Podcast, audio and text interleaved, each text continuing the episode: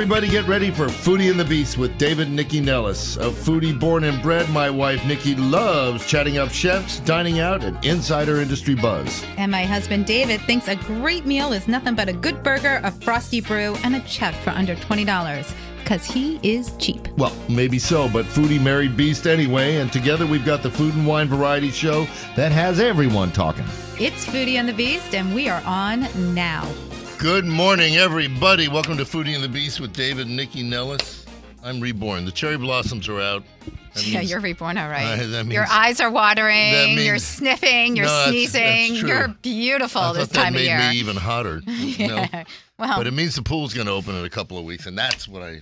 you got yeah, you got All like right. two months. You got some time. But until then, we've got a great show today. Elise Mm-hmm. Museles is a certified eating psychology and nutrition expert uh, and host of the podcast Once Upon a Food Story, and her mission is to empower women. We'll talk about that. I, I'm a he would like to. Yeah. He'd like to be an She- honorary but woman she wants for to this empower conversation. Women. I am an honorary woman to create a healthier relationship with food and their bodies, Mm-hmm. and she wants to reframe how How we think women about it. Mm-hmm. think about food and their bodies. So she's here today. We'll talk to her shortly, and we have our first ever call in from Greece. It's pretty exciting. Dr. Jerolyn Morrison is an anthropologist and archaeologist, and she specializes in Minoan cooking pots and cooking because the Minoans used to cook in pots.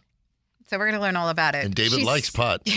so uh, she's been working in Crete since 1997, but she's going to check in with us and, and talk about how what the ancient how the ancient Minoans ate and lived. Well, I feel like you buried the lead here. She's an archaeologist. She's an anthropologist. She's bringing a lot to the table. I didn't so, bear. go I ahead. Let's I go to the next one. no. Go to the next one. You're All taking right. forever. Let's go. Oh my God! Just stay out of it. Okay. Okay. So the Embassy Chef Challenge is coming up again. Uh, it's a, the 11th year for the challenge. It's the day after tomorrow. It's Tuesday the 2nd Mm-hmm. at the Reagan Building. Chef Dries Molken is here. He's the executive chef uh, to the ambassador of Belgium. He's he's a wonderkind. He's very cute. Oh, I think you're cute. I think you're cute too, Dries. You'll have to decide. Uh, with him is Gwenda Demore. She's the social secretary of the ambassador. And uh, Chinyere, uh, oh, I almost, I lost, I got your first name, but I lost your last name. Chinyere Hubbard is here. She's vice president of communications and marketing with Events DC. Yes. Love Events is. DC. So they're they're running the challenge. It's under their auspices. So we're going to hear from everybody today. And uh, Cookology, yay! The Cookology team But it's. Cookology 2.0. That's what's so exciting about it. Well, they've got a new Cookology school in yes, Ballston. Exactly. So uh, David Hammerly, who's the manager, Jenna Dawson, who's the chef instructor, is here, and Maria Kopsidas, who is the founder and Mm-hmm. CEO, is here as well. And so's Diane Murphy. What are you doing here? But anyways, we're going to be hearing from those guys. And finally, we got the man in here. You want to talk whiskey? You want to talk to Bill Thomas from Jack Rose? He's the um, founder and owner of uh, Jack Rose Dining Saloon uh, down in Adams Morgan. Uh, they've got what is it? 2700 plus whiskey plus. expressions. I love to hear a shot of whiskey called an expression. But this coming uh, Sunday, the 7th, not today, but a week from today, Mm-hmm. they're going to host their own whiskey festival. It's the Premier Drams, a celebration of cask strength. I said it right. Um, uh, whiskey's new and rare. So we're going to be talking to Bill shortly. and we're going to be drinking whiskey. Thank God. How to start a Sunday morning. I need a drink. You know, Right. I'm, I'm married. Give me more to drink. Okay. Uh, and but first we got uh, Mitch Berliner on the phone. That's right. Yes, Yes. from Central Farm Markets. Are you there, Mitch? You're not yes, there. I am. You Good are morning, there. children. Hi, Can Mitch. How are you? I am. All right. So tell us what's I'm happening doing at the. wonderful. You had a dreary start to the Okay, day, but the sun is coming out. Yeah, the sun's coming out. If it's not pouring, we're happy. That's the way it works here Mm-hmm. in farm market land. So um, here at Central Farm Market, uh, for those of you who haven't heard, it's all over social media, on the list and all that stuff. You heard it first at Foodie and the Beast, but Mosaic Market is moving to a better, more central location with more farmers and artisan food producers than ever before. Mhm. So How many? Like, what are we talking about? How many? We're going to have 40, 45 plus in the new market. We actually had to shoehorn them in. We didn't expect such a wonderful um, pour out of people from Baltimore. We've got new people coming in. We are going to be on the parking lot, the front parking lot of the George C. Marshall High School, Mhm. and it's right on Route 7, Leesburg Pike, right at the Beltway. So it's very centrally located to McLean, Falls Church, Dunn Loring. So Vienna, what? and So you're Fairfax. launching next. So next week is the first time for it, right? What are the times? Okay, thank you. So it's uh, April seventh. It's Sunday year round at eight thirty till one. Okay, so great. we'll be open four and a half hours, and we've got some new people. Some of them you may have heard of. Uh, Atwater's Bakery, probably Baltimore finest bakery, real handcrafted No, bread, Atwater's pies, is cookies, amazing. Their stuff is terrific. Right. So it's really one of their first times uh, in this area. Uh, we have another new one, one of your favorites, boys and girls, over there. Um, Young Harvest, our specialist in um, all that fantastic um, 20 different types of salad greens, herbs, etc. I know you love Not down No, with no, any, their anything salads with the are word young in it. I like. So. Okay. Uh, no, their Okay, salads and um, then are we- terrific. And then we also have uh, Metro Mic- Micro- Microgreens. It'll be her first time in Northern Virginia. So it's really exciting. And um, so, and then, of course, our, your favorites. We have Toigo. We have Angelic Beef, which uh, makes, uh, which uh, grows a special breed. It's an Italian breed called Piedmonte. Mitch, I hate to And, do uh, this to that's you. wonderful. We we gotta we gotta cut you off, man. Mhm. You got too many vendors. I know No it's very problem. exciting. Well, Your cup runneth you over. So just please, right. So just please go to centralfarmmarkets.com to find out more, and uh, we'll talk to you from the opening next week. Excellent. We can't wait. All right, Congrats, Mitch. Thanks. All right, so Bill Thanks. Thomas. Let's talk to you for a minute. Now, Jack Rose is a legend already, but when you first said to your family, I'm going to go into whiskey, whiskey's my thing, what was the response? Uh, it was actually pretty positive because they thought it would be a good way to make money. So, uh, but my, my family opened up their first bar here in 1885. Oh, right. really? There's a little Yeah. bit of history there. There's a little bit of history. Yeah, that part I didn't know. Which bar? What? It was downtown? called uh, Harrigan's Harmony Hall at the Wharf, and then we had what is now Which was not like the No, pretty sexy war. it was wharf. the funky wharf. Right. then. no, it was not a Right. It didn't look like today. No, not at all. Not Right. at all. And then they had uh, where Tunnicliff's is now in Capitol Hill. Oh wow. Uh, each we had that during Prohibition, before Prohibition, So it's up a until family 1960. thing. So yeah, absolutely. Well, you've done them proud. but what made you decide to go to Adams Morgan? I live there. Okay. You were And you like, I want to walk to work. It, it is. cra- I walk in my street, I see the building. Right. That's so It's exciting. amazing, yeah, and it so- is a beautiful building. You did a lot there, but there's a lot going on at the at Jack Rose. There's like layers Yeah, to I mean, we, your building. We tried to think of every good idea that we wanted with whiskey Mm-hmm. and put it under one kind of umbrella. Uh, obviously, we wanted uh, comfortable places for you to taste whiskey. We wanted to be able to house the collection, for you to be able to see the collection. More importantly, because we consider it art. Mm-hmm. So having those labels where you can see them. Obviously, we have our whiskey Bible, which is our list, which you can like- peruse before right. you make a selection, which could take quite a bit of time. Sure. But you really looked over the horizon to see what was coming because when you got started and it was a whiskey focus, it was really when the whiskey thing, you know, for millennials in particular, was just starting to come into focus. Yeah, it's crazy. I mean, we, we opened up our first bourbon bar back in 2002. Mm-hmm. Um, so we started stockpiling whiskey, and I mean, our warehouse has over 8,000 bottles in it. Stockpiling. It sounds You like you're hoarding it. But but we yeah we but we were only stockpiling those things that we thought people would we wanted to recommend. Mm-hmm. So we just stockpiled stuff simply because we wanted to have it and share it. Uh, and then the whiskey boom started. So obviously it's been good for us All because right. we've Well, had let's access. let's talk about what you poured for us. Sure. Uh, the first one is uh, Glenfiddich, which will be at our event on Sunday. Mm-hmm. Uh, it's uh, a single malt, which is finished in uh, IPA casks. So you have kind of the single malt also with uh, the beer component. It's delicious. Yeah. In right, great. Scotland, yes. Scotland, correct? A Speyside Yes, region. well- Who's going to Scotland? We're So, going to we Scotland. are. Are you Okay. really? Yeah, we'll talk so about that off lucky. air. okay, let's bring on our first guest. Okay, so Elise, have a drink. And then I, I want to know Elise Museles is a certified eating psychology and nutrition expert. So tell us what that is really. Okay. But first, I want to say that I do work with some very enlightened men. So I'm Okay, going to put you so in that you category. Oh, that would that would exclude me then right away. Right. Let's not use the word enlightened and David in the same sentence. Who Okay. turned on the enlightened? Okay. some men. So I am. I, well, when I started, I it was always about the food, you know, mm-hmm. and telling people what to eat or not telling, like working with people on what they were eating. And I quickly realized, working with so many sophisticated and people in the know, we have so much information coming at us about what to eat that it wasn't that we weren't getting we weren't getting very far.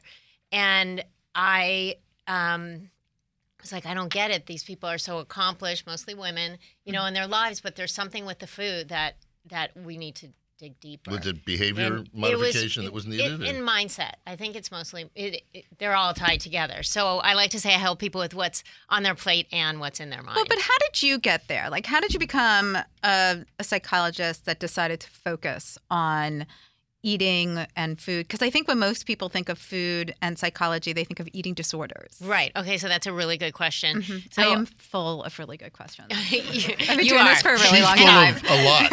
Okay. And so, more than questions. So the the answer to that, and I'm cer- am certified in eating psychology. I'm not a psychologist, so I just Oh, want to clarify that. Sure. But it came from my own passion with Mm-hmm. nutrition and my own troubled relationship with food, which you knew it was going there. Mm-hmm. Sure. Right. So I um I got certified in eating psychology because I was eating all the kale and the quinoa and drinking all the green smoothies, but I was still really just on the outside looked, you know, happy and like everything all together, but on the inside I was not happy and I was making myself miserable. And I realized that I needed to help other people. So it's not a disorder an eating disorder, but it's where so many people in our culture um, are where they have a disordered, not completely peaceful relationship Well, with people food. stress about. I mean, when Right. you're when, even if you're doing it right, there's a tremendous amount of stress.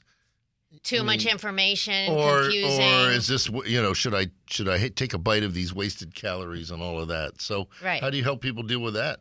how do how I help people connect to their body and to stop outsourcing their guidance and thinking that all the answers are with the experts and with on social media with their favorite influencer but really to come back we were born with all those instincts you know as babies we knew when to eat and when to stop. And so mm-hmm. i have helped people connect back to themselves. And that's like you know catching like even sitting down before a meal and taking three deep breaths as simple as it sounds it can be completely life changing if you're stressed and having those thoughts you just brought up and then you just take a deep breath and reconnect back to your body you know you can feel whether a food is good for you or or you know it makes all the difference. Well, but I think one of the other things about food that's really different for, you know, children and adults and et cetera, is that, you know, it's a social thing. Yes. We go out to dinner, we go out to lunch. Even at school, we eat in the cafeteria. Right. Like there's all these opportunities to eat that don't have to do with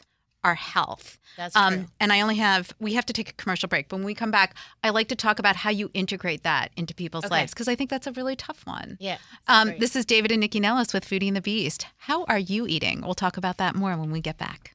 All right, we're back on Foodie and the Beast with David and Nycci Nellis. We're talking to Elise Museles, who is a uh, certified eating psychology and nutrition expert. And when we, uh, before we went to commercial break, we talked about the complications of social eating. That if you're trying to, you know, be healthy and eat healthy, it's really hard because eating out has become a way that we all get together. It's a form of entertainment. Right, but I also I think that we've evolved so much and that eating out and being healthy aren't necessarily mutually exclusive. Mm-hmm. There's all these like healthy fast casual places, you know, there's, you know, the restaurants farm to table.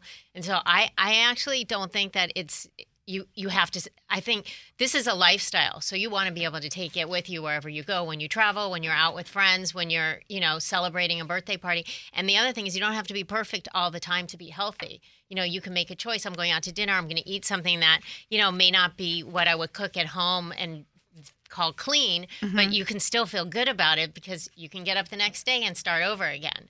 So That's what I've been doing. I know And every I also- every So- day, so- every day. But here's the question. I, we were talking. We were talking during the break. I I, I come from a, a family that's genetically fat. Everybody in the family is way fatter than I am, and my dad was huge. When that's sort of built into your molecules, can you like ever really successfully? Your successfully dad wasn't diet? huge keep- until he was older, much older. no, no. No. My dad was always huge, and you saw him. He was old and sick, so he Yes. lost some weight. Hey, on the way to the end. But the point is, before the end comes, can you lose it and keep it off if you're sort of engineered to be chubby? I think you you're definitely born, you know, into a food story and you might have habits that are keeping you like in the same place as the people, you know, your parents, you're talking about your dad. But you at any point in time you can change your story. And I asked you this and I want you to say it on there. Have you ever like lost weight, changed your eating habits and really felt good about yourself and what you were doing? Mm-hmm. And so, what I would bet that the difference now is in your priorities. So if you prioritize it, It's it's it, well with me. It's like I go two weeks and I do a good job, and then I go, well, I can eat that cookie. You know what the Slippery hell? It's slope. one cookie. right? Well, And also, then- we're in the food world. So, Right. you know, I mean, today is not normal on our show. Like, there's a couple of things here, but there are some shows where it's like pastries and drink. smorgasbord, Like, it's, yeah. you know, so you, ha- I mean, you have to have willpower. And I think that, that that's probably part of the conversation. Right. Part of the, ask That was yourself, subtly like, done. will, will, will one bite keep me satisfied or do my job? Or I do can try, nom, right? nom, you nom, know, I can try by put the fork down and and then move on Mm-hmm. too. And it, it's not really necessarily willpower. It's but also asking yourself, how am I going to feel afterwards, and then deciding, is that feeling afterwards? You know, how do I create that? And that's putting the fork Well, down. Well, I mean, that's these are very all good good things to ponder. Mm-hmm. I've got to make it part of my life. But in the meantime, tell everybody how to find you and your podcast and all of that. Absolutely. Okay, well, my podcast is Once Upon a Food Store, and we talk about all these kind of stories, men too. Mm-hmm. And um, social media is at Kale and Chocolate on Instagram. I post a lot of recipes and food photos too. Mm-hmm. And then my website is my name, EliseMuseles.com. Excellent. Thanks so much for having Thank me you for it was here. joining great, us this dude. morning. Thank you so and much. Bill, speaking of fattening, the whiskey was delicious. No, whiskey's deal. not fattening. Whiskey's kind of. I no, well, just run. and That's it. Just have to run it off. All right, so let's talk a little bit about your event, Premier Drams. Give us the 411 on that. Uh, so we started it last year. Obviously, uh, continuing it with the second annual this year. Premier Drams was designed for actual whiskey drinkers who really wanted to try the best. And a mm. lot of times you go to these whiskey festivals and it's basically a baseline tasting of Oh, and they're they're just drunk same fest, you know, and there's just like there's no lessons there, there's no education there. People are just like drinking, Absolutely, and they're right? very, and I mean, and I'm not crowded. no judgment in that comment, but like, you know, if you want to learn about the whiskey and understand what you're drinking, because it's a very complex spirit. Absolutely. And what we kind of designed was something where the best representations from the vendors that are there, Mm-hmm. it's everything that a real whiskey drinker would want to drink. So when you go to Whiskey Fest, there's sometimes bottles hidden under the tables for like the what they would VIPs or series. For people like me, Right. But now everyone, we, we kind of want to create a festival where everyone's a VIP, everything's Mm-hmm. accessible. It's the best representation from the actual distilleries. Uh, and it just makes, we also limit the amount of people so you have more time to speak to the vendors. okay. Well, when we come back to you, we'll talk more about what that experience will be like. Sure. Why don't you tell us quickly what we have now? Because Uh, you have Wilderness Trail, which is the next big thing in American whiskey. What is it? Wilderness Trail Distillery in Danville, Kentucky. They're up to 225 barrels a day now, makes them the 11th biggest producer of quality spirit. So they're going to be the next. I mean, they're going to be spoken with with like Maker's Mark. And when you think of Jim Beam, these are the guys that if you're out there and you want to get in early, go This visit them, meet them. They're amazing. Excellent. All right, we'll talk more when we, We got to come get back in the you. whiskey business. All right, Dr. Morrison, are you on the phone? I am. Here I am. Well, this is our first ever phone in from Greece, I have Very, to say. we're very excited. Uh, Dr. Jerolyn Morrison is with us. She's an anthropologist and archaeologist, and she specializes in Minoan cooking pots, cooking culture, really. And uh, that's a really fascinating. How did you end up focusing on that? Well, I came, actually I came to Crete about 20 years ago as a very young potter, and I was working with archaeologists who are friends of mine. And you know, as you do, you eventually become interested in your own topics, and um, I love hands-on learning and hands-on education, and so I decided to kind of put my pottery skills to test here on the island of Crete, and started dealing with the local clays and the local potters and wanting to kind of make the uh, Minoan cooking pots. And then, of course, if you have a Minoan cooking pot, like, what are you going to do with it? You know, you're going to try to cook some Minoan food. And so, you know, one thing kind of led to another. And that's kind of how I ended up with a PhD in archaeology. So, nice work. So, so nice work if you can get yeah, it. it, So, it was many years. It took many years. But so, what is it about Minoan cooking that is relevant today? Because it's really fascinating. Sure. I think that's a really good question. Um, one of the things that I really like about it and that we see in the archaeological food list um, is that we see a lot of seasonality, which is very current today. Um, we also see, you know, like the Minoan people at that time, they were eating various types of foods. They had they had meat, they had fish, they had different types of spices. Um, presumably, um, let's say, wild hortas or wild greens and mushrooms, things that don't really stay in the archaeological record, but we have evidence for in the environmental record. And then also, what's really fun is they deal a lot with issues of food and trade. So I think like when you deal with like you know seasonal eating, farm to table, different types of agricultural practices. Um, everything they did was, you know, either slow cooking process or kind of had to deal with some sort of food preservation. So you see like really kind of similarities in today's kind of food topics and interest was what they were doing in the past. And I love that continuity. Well- I think it's really superb. You would think that, considering you know that Crete's an island, that it would have been a largely seafood-driven food culture. But so the question is because this is this is you know 2600 to 1400 years you know BC. So where were the where was the beef and you know I mean was it lamb and pork and beef? Was it just beef? I mean where was that all coming from? And you know it's sort of hard to imagine them loading ships of you know with animals and everything and hiking them over from the mainland. right. Well, I think um, the one thing about Crete, if you haven't been or if you don't know much about the island, um, there's three or four large mountain massifs, and so the topography is quite, um, let's say, dramatic. So you have a lot of areas for different types of foods to come from, and people living there. So even like some of the old people, even today, um, like you know, maybe if they lived in the mountains, they never went to the sea. So um, you have that kind of, um, let's say, situation, lifestyle situation on the island. So not everything is coastal, but most people do assume, including myself, that it was seafood based. But in fact, they ate an awful lot of like sheep and goats, and then also pork.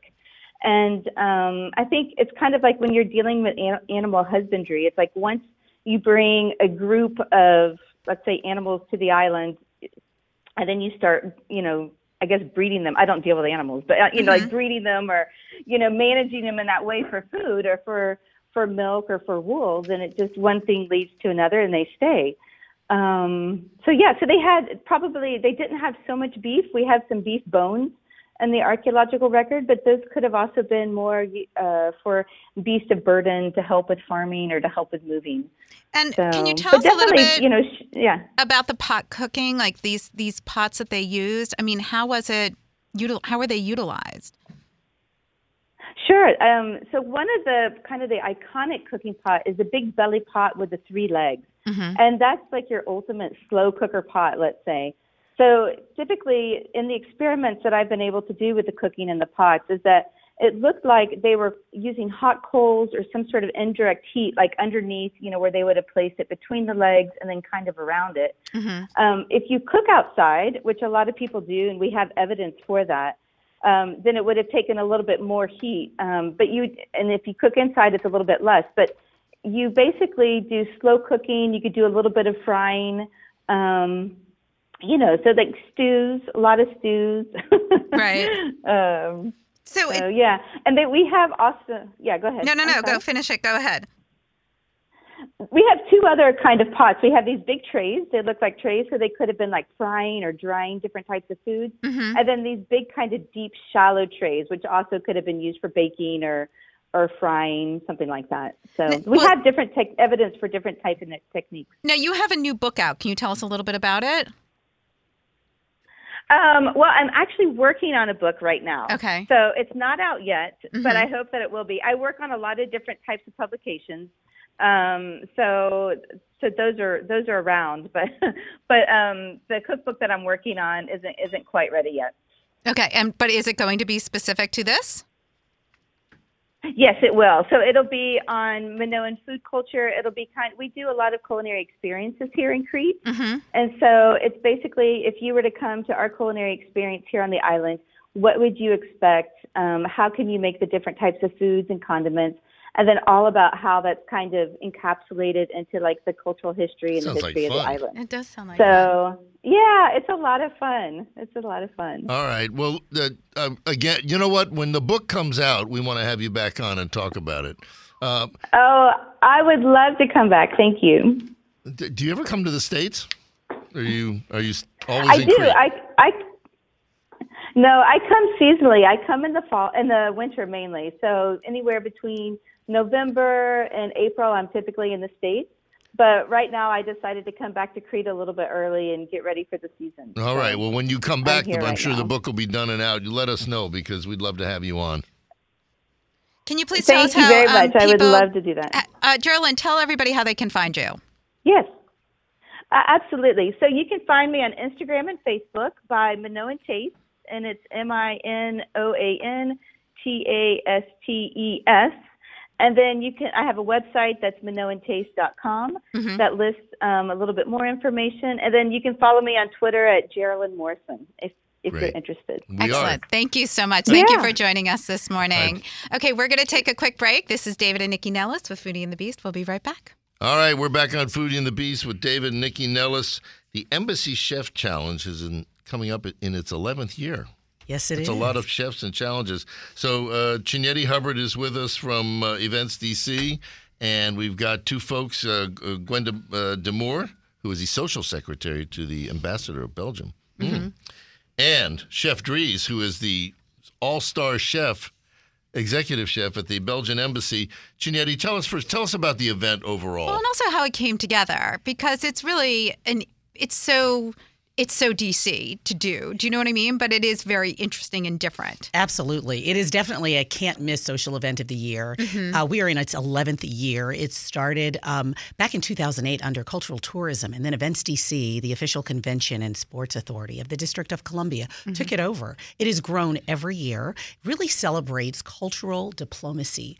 Through food and music and culture and fashion. Mm-hmm. And we will have nearly 20 embassies representing countries from all over the world Africa, Asia, Caribbean, Europe, Latin America, North America.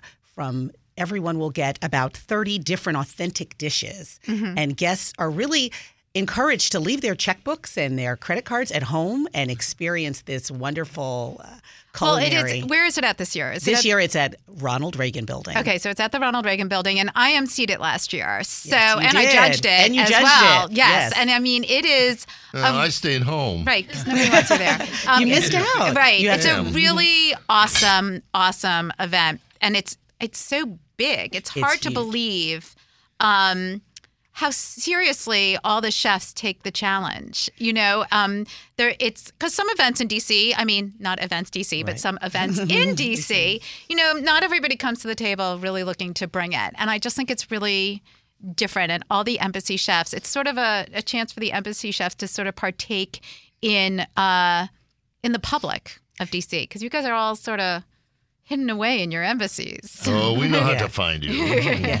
And the great thing about it, because we have about 1,500 attendees, the Mm-hmm. attendees get to actually judge and vote on the people's choice Right. uh, dish, too. So we encourage uh, the attendees to also participate in the judging as well. So, Chef, is this your first year? No, it's my second year. It's your second year. So, what did you think about it last year?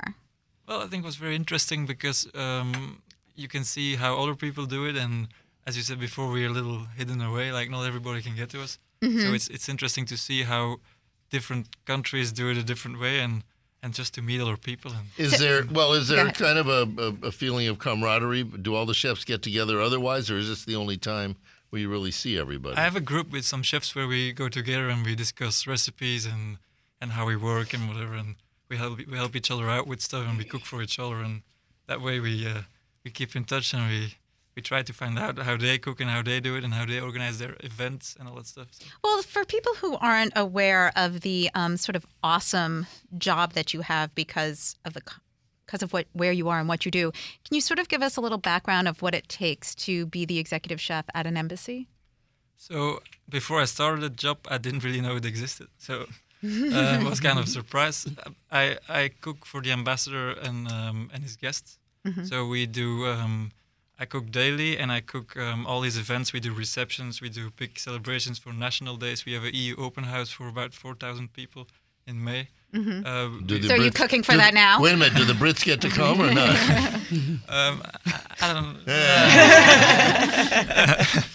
So yeah, it's it's very for me it's very interesting because I can do different things and it's every day something else. Sometimes I serve two people, sometimes 350. Well, let me ask you because Gwenda's the social secretary for the ambassador. So, do you call him up and say, in five minutes, you got to have something awesome on the table? Because Of course, every day. Every day, just last minute. And Gwenda, you brought in some delirium. Tell us about it. yes. Um, This will go good with the whiskey. Yes.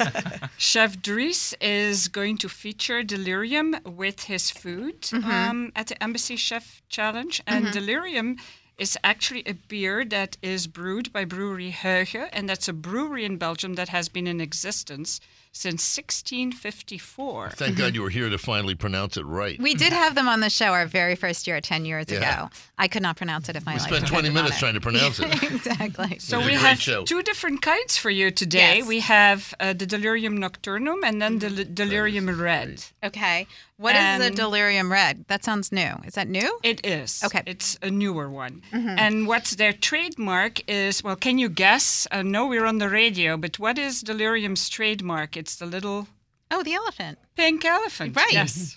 If Okay. you get too many, you Well, I mean, might it's see on the some- well, glass. I mean, You know. but what's I can't remember with delirium. It's very high alcohol, right? Yes. That's why it's called delirium because it can knock you out, right? so nobody drank too much of it until like after the show. Okay. well, I also want to point out, and I want to explain to our, our listeners what happened. The chef brought his balls in. David. That's what these are. These are these are chocolate balls. Am I right? There, there are three different kinds. Um, Can you move your chocolate hand mousse. so she can get the video, please? um, Thank you. So it's it's three kinds of, uh, of different chocolate mousse. Yeah, I made, it uh, done as balls, right? It- it's the Belgian flag. It is, yeah, exactly. So Here, say goodbye. Where's Elise? Mm. Where's Elise when I need her? Okay. I come from a fat family. So is this what you're making? yeah, that's what I'm making. So I'll give, I'll serve the people the Belgian flag in chocolate. So I, I figured that was pretty. Uh, And will you be pouring the beers as well? yeah, we'll be Okay. serving And are the you beer. guys going to be because decorating the table is also a part of it, right? Are you guys Yeah, going to be? We're gonna work around the, the our comic strips. Um, we're famous for Tintin and the Smurfs. Mm-hmm. This year, the, Oh, that's right. Tintin is turning 90, so we'll have some of um, Boy, Tintin. Of stuff around. Tin- Happy birthday, Tintin. And what do you think people like? What is last year? You guys had the um, grandson of Nelson Mandela there. Yes. So, is there any sort of surprises this year that we Oh, need to know about? A couple surprises. You'll have to come check it out Okay. to find Oh, come out. on. Give Tickets a on little- embassychefchallenge.com. All right, say that once more. Embassy Chef Challenge. embassychefchallenge.com. How much are tickets? Tickets are very reasonably priced. 95 for GA tickets Mm-hmm. and uh, 160 for VIP and 175 for the Stella Artois uh, VIP package. and what does that entail?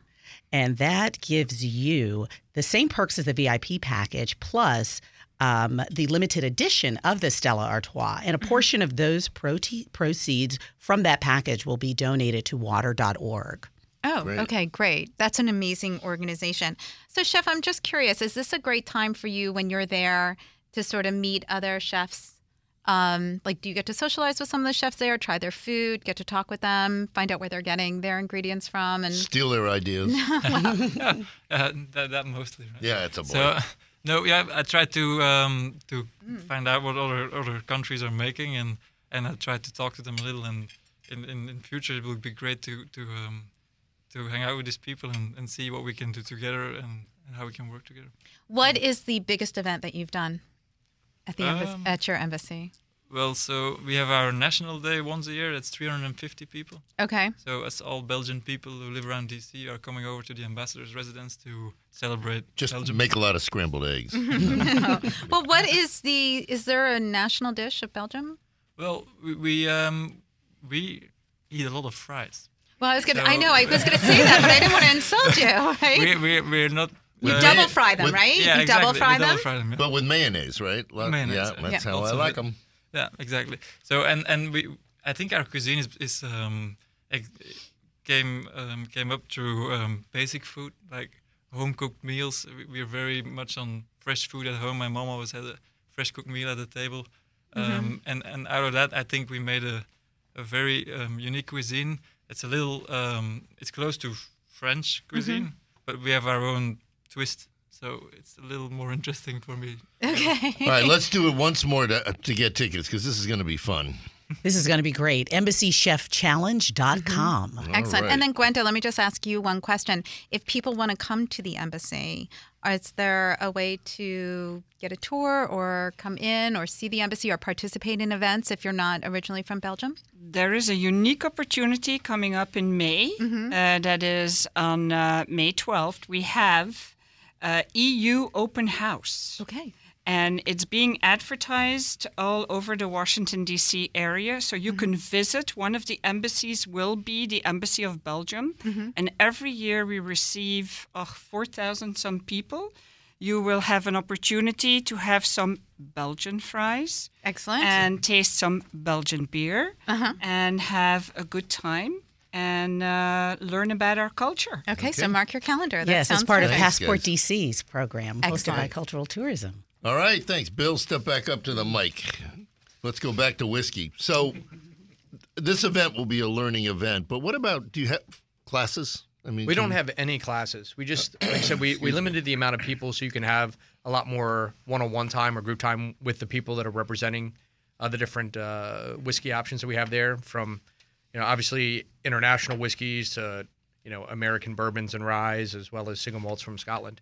Um, so we wanted it to be uh, a little more casual and not that frenzy that I I'm going to miss something if I don't hurry up and get to a specific booth. Does Jack Rose do classes otherwise, or do you just come in and we you- do we do tastings and uh, specialized flights. Um, so we do that fairly regularly. We have some uh, like one-on-one classes. We have some more high-end kind of stuff. But uh, at this particular one, you're really expecting the super whiskey drinker to walk in the door that has really high-level complex questions. Yeah. Right. So when they hit when they do when they do go to a particular table and they run into say the master distillers from Wilderness Trail, who are PhDs in like biochemistry and uh, organic chemistry and stuff, they really get into nuance and they have the time to do so because we limit it uh, the amount of people that are in there. So Okay. there's not necessarily the need for a specific class. All right. Okay. So we're going to come back to you. And at the end, what I'd really love to do is talk more about sort of Jack Rose and its growth over the years because there's so much going on there. You have like the tasting room downstairs. Well, downstairs. they've got, they've got, yeah, they've got That's good, changing, good yeah. food. Yes. I checked out the menu. It's Well, you haven't eaten there? I a long time ago, Okay. probably two years, three years right. ago. But the menu looks new. Anyway, all right. Yeah. What are you pouring next? Uh, right now, what we're pouring is a uh, an independent bottler, Blackadder, uh, and the whiskey that they purchased was Amrut from India, from Bangalore, uh, and it is a single malt Indian whiskey finished in sherry casks. So you get this great cerealness, you get this great um, little bit of honey, but then you have this sweetness that really kicks in from the sherry. Uh, this is a really amazing balanced whiskey, but to me, it's so drinkable. It's like a crusher. You just can't help but drink. It's really over and over. beautiful. It Okay. really is, and we're talking about an Indian single malt. Uh, it's amazing. I have so many questions there. So, I mean, is India known for their whiskeys? They're getting there. There's Okay. there's two or three there, and they're get, gaining popularity. Obviously, the whiskey drinker now, and I think the drinker in general is drinking to their mood. And they know. I mean, the Yeah. Japanese do great whiskeys. so, Absolutely. you know, Okay, so wait, India whiskey with an E, without an E? Uh, Or is that only Scotland? well, Scotland Scotland is without. Right. The United States and Ireland are, are generally with, and then it's a hit or miss game It's a all hit or miss over. anywhere else. Although there's exceptions to every rule. Right. Maker's Mark is without, and they're one of the most popular brands in America. So there's no hard and fast rule. Uh, and if you read all of the legislation, federal code, Yeah. it's all without an E in America. So that's crazy as well. So Okay. All right. all right. So let's talk cookology. Yay! So Maria Hi. Kopsidas founded uh, Cookology in 2009. Am I right? That's correct. And uh, it's, Didn't you take the kids out there? David took the kids out did. there year- when they were They were young, little. years ago. I Oh my think God. I, I remember. I, I might have had hair then. I think Hmm. I remember. Still have But hair. she's in with Jenna Dawson, who's her chef instructor, and Mm-hmm. David uh, Hammerly, who's the general manager. Is that the way of putting it? All right. Um, and the big news is you got a new location in Ballston, so you're not out in Dulles. So those of us. So in we are actually still they're in still Dulles. No, no, but I mean you're not just out in Yeah, Dulles. so exactly, yeah.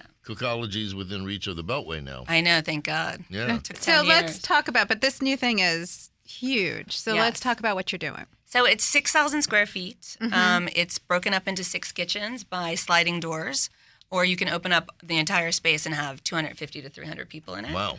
We have um, room for rental kitchens. Um, we have mostly, uh, we teach mostly kids and adults, as you know. It's Mm-hmm. recreational still. We're hoping to do a professional program. If Virginia will ever give us the certification to to have the professional program, we Well, know given that, that, we lost l'Académie de Cuisine, there right, is and no Art Institute. Right. I mean, there's very few professional programs. Yes, There- Virginia, there is a Cookology. Yeah. We are here. So, and Right. it's 12 weeks, $12,500 for the class. It's totally accessible, it's affordable, Mm-hmm. it's short timing, and it's flexible. You can jump in and out. But again, we're like waiting to get that going. Okay, well, we're going to take a quick break. When we come back, we want to hear from your whole team and talk about. Oh, no, that's of- it. You're out. No, Okay, talk about all the experiences that you can have drinking. at That's it. Cookology. This is David and Nycci Nellis. We're going to get cooking. We'll be back in just a sec. All right, we're back on Foodie and the Beast with David and Nycci Nellis. Before we get back to the show, I just want to thank our sponsors. God bless them. They keep the show going. Profish, best sustainable seafood in the world. Uh, Meat Crafters, Central Mm-hmm. Well, don't forget the smoked seafood at Ivy City, which is amazing. Let's not forget the smoked seafood at Ivy City. Mm-hmm. And let's get back to Cookology. So, um, you know, right now you don't have a professional program. We're kind of left that at the end, Yeah. but but uh, a couple of the, you know, sort of the the Well, let's talk about the programming in Ballston. Sure. So um, we do a lot of um, boot camps for Mm-hmm. people who don't know how to cook at all. It's called our basic boot camp, and it's five weeks. You get knife skills, soup stock sauces, dry heat cooking, moist heat cooking, and desserts. And that's Okay. five weeks. no a Saturday. Minoan pots though. I mean, I would. I can't wait to hear that whole. that whole thing. And then we do a 2.0, which we really focus on proteins, alternative proteins, desserts, and that's a mm-hmm. six-week program. So you can come and take those if you're not really clear on how to cook mm-hmm. and you want to get better at it. You can also do two-hour, 90-minute to two-hour classes based on a whole host of things. You base it on menu. Um, and not necessarily whether you're beginner, intermediate, or advanced. So mm-hmm. if you're a beginner, um, you just pick it. So if you want to learn how to make uh, beef Wellington, you think you're never going to be able to make it, just come to the class. The teacher goes through it. It's all hands on. So are these She menu? Okay. Wellington. Are these menu-based classes? Is that how that's working? Yes. Like you have classes, you're like, here's a dinner Three party for six. Yes. Bang. Exactly. Okay. So who comes up with all the twists and turns on on a theme? Jenna, It you- just depends, really. I mean, we like to all sit down maybe like once a month and just like a crazy brainstorming session and really just make all new things. We have a lot of core classes like the beef Wellington, sushi, pasta. Everyone loves pizza classes. All the kids stuff, we really try to keep it really, really fun. So with the kids classes, are those classes that are after school Mm. or during breaks? Like how how are they put together? So after school is a little tough because moms usually have their everything scheduled out. It's really hard to get an after school program going. Um, but we do weekends, we do family classes. You can come in with your kids. Uh, we do cupcake wars and things like that. But um, usually during breaks, full time, you can come nine to twelve or one to four or the entire day. Um, and there's just a ton. I mean, we basically teach these. We basically treat these kids like adults. We just slow down the adult menu, um, and we just like make it into bite-sizable chunks that they can understand, and then they can make it. So they're walking out with these ingredients and these food. Their parents are like, I don't even know how to make that. Right. So, as David, as general manager, you're the business side, but uh, do you have a food background? Uh, actually, I have a bar background, so that's something Hey, that we're doesn't? hoping. Yeah. That's I mean, something that we're actually you kind of hoping look to like expand. you have a bar background. Well, yeah, because cocktails and whiskey and so all that stuff is. so we'd like to actually expand and maybe start to do a little bit with mixology classes, um, maybe even tastings. I might have to talk to Bill about coming Right. out and Well, and also doing some I would tastings. assume like bringing winemakers in. I mean, people are very intimidated by wine, Mm-hmm. especially if they're doing a dinner party. If they're intimidated to to serve people, they're also intimidated to serve the wine that goes Right. with the meal. Right. So also going out and eating. I just want to you're say I'm eating all your baklava, all of it. You love it's it? so good. It's That's my delicious. Recipe. as I said, I come from a fat family. So. Mm-hmm. I So yeah, we'd like to actually do with that. not only make people unafraid of food, but Mm-hmm. we'll expand into the into the liquor side of it and beer and wine and everything else. I mean, some people are is- literally intimidated by it. And this but- is just the Ballston property, right? The Ballston property only has a liquor license. The Dulles property only has wine and beer. Do you guys get into? I mean, this may be too like vertical for for just reg- consumers, but do you talk about sourcing and do you talk about nitrates and do you talk about yeah, absolutely. you know, we have to. injections into cattle? Absolutely. and all that? We're I mean, we're, you know, a big proponent of farm to table. We work with um, you know, vendors who have farm to table programs because it's really hard to just get to the farms and get their food because now everyone's competing for that. It's also trying to find sustainable uh, fish, working with, you know, companies like ProFish and um, and you know, just smaller produce companies that can get us the best stuff. It's just it's it's hard. It's something we focus on. We do corporate team building as well. The corporate teams want a higher priced, you know, um, ingredients. They want to be able to not just get something. We we don't do anything cheap there. We we make sure that you're going to walk out and you're going to love it. Cause Well, I would think for um, like corporate retreats or even family like reunions or birthday parties or things like that, cooking comp, you know, cooking competitions are Yeah, Mystery so Basket big. is huge. That's our most right? popular. Is it? Yeah. So what does that look like? So, oh, sorry. Annie. So 10, 10 minutes to decide what you're going to cook, uh, an hour to cook it based on the ingredients in house that we have all laid out for you. We give you a mystery mystery ingredient, something ridiculous like lima beans or something silly that they're like, what? Um, and they have a really good time. It's like you know, it's project it's project team building. It's it's the same thing at work. You have you know you have a group of people that you have to work with and you have to communicate mm-hmm. and you have a deadline and and so we we force people in a small location in kind of a small kitchen to to communicate and to be polite and excuse me and find Right. ingredients and so All right. Tell everybody how to find you guys online and on the phone and all of that. cookologyonline.com. We are on Facebook as uh, Facebook Cookology, Cookology Culinary School on Instagram. Our, our telephone number is 703 433 1909. Wait, and you were at where in Ballston? Are you in the new mall? We're in the Ballston Quarter Mall. right. So like that's just We're in open the this weekend, floor. right? Yeah. No, it opened in November. We were just getting open Right, this because coming because weekend. like the Timber Pizza guys, their place just opened yeah, this I mean, slowly but surely. A couple, you know, vendors are opening slowly but surely. Sloppy but it's going to Mamas, be right? the They rockinest open too, right? place. Yep. Me Yeah. and you. It's food, Me and it's you alcohol, it's you know, it's just going to be a, just a, a good time. And there's a gym. So Excellent. All right, thanks, All right, guys. Thank you guys. Bill, Thank step you so on much. back Thank to you the so mic. much.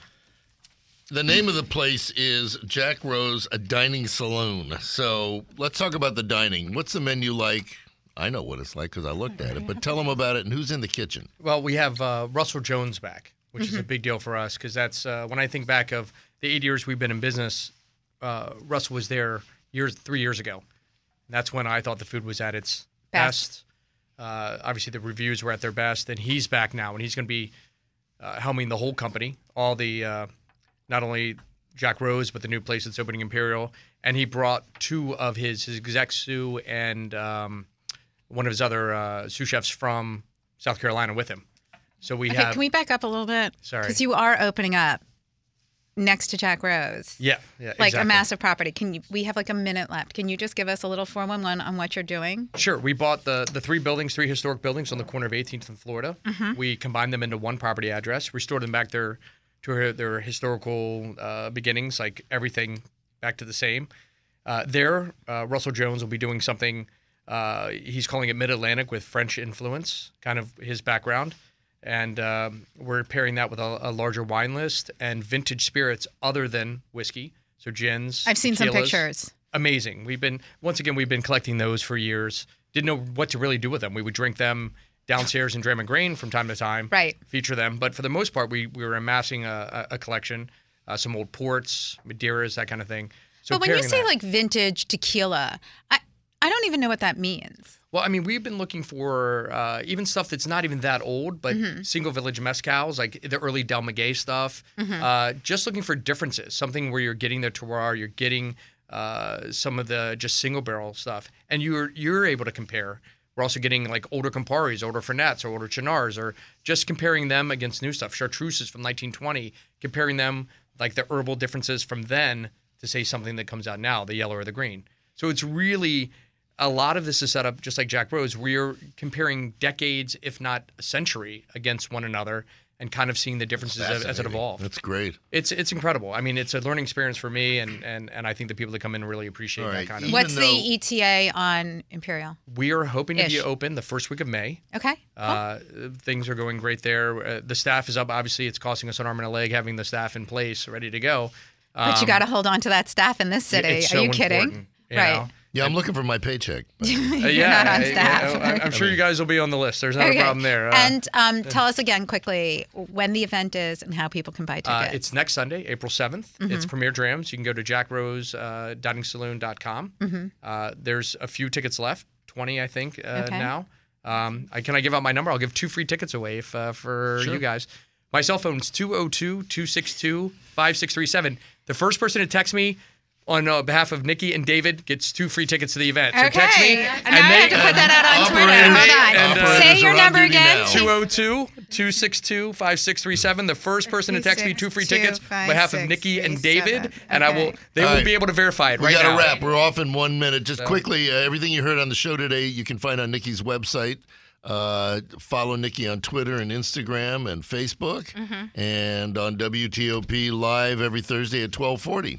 Okay, and next week is also going to be a fabulous show. We've got the people from Caboose Beer coming in.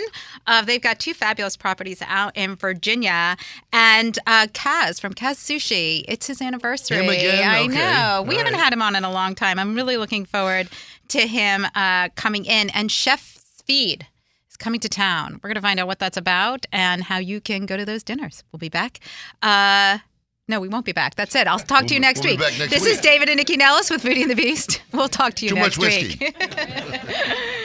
okay.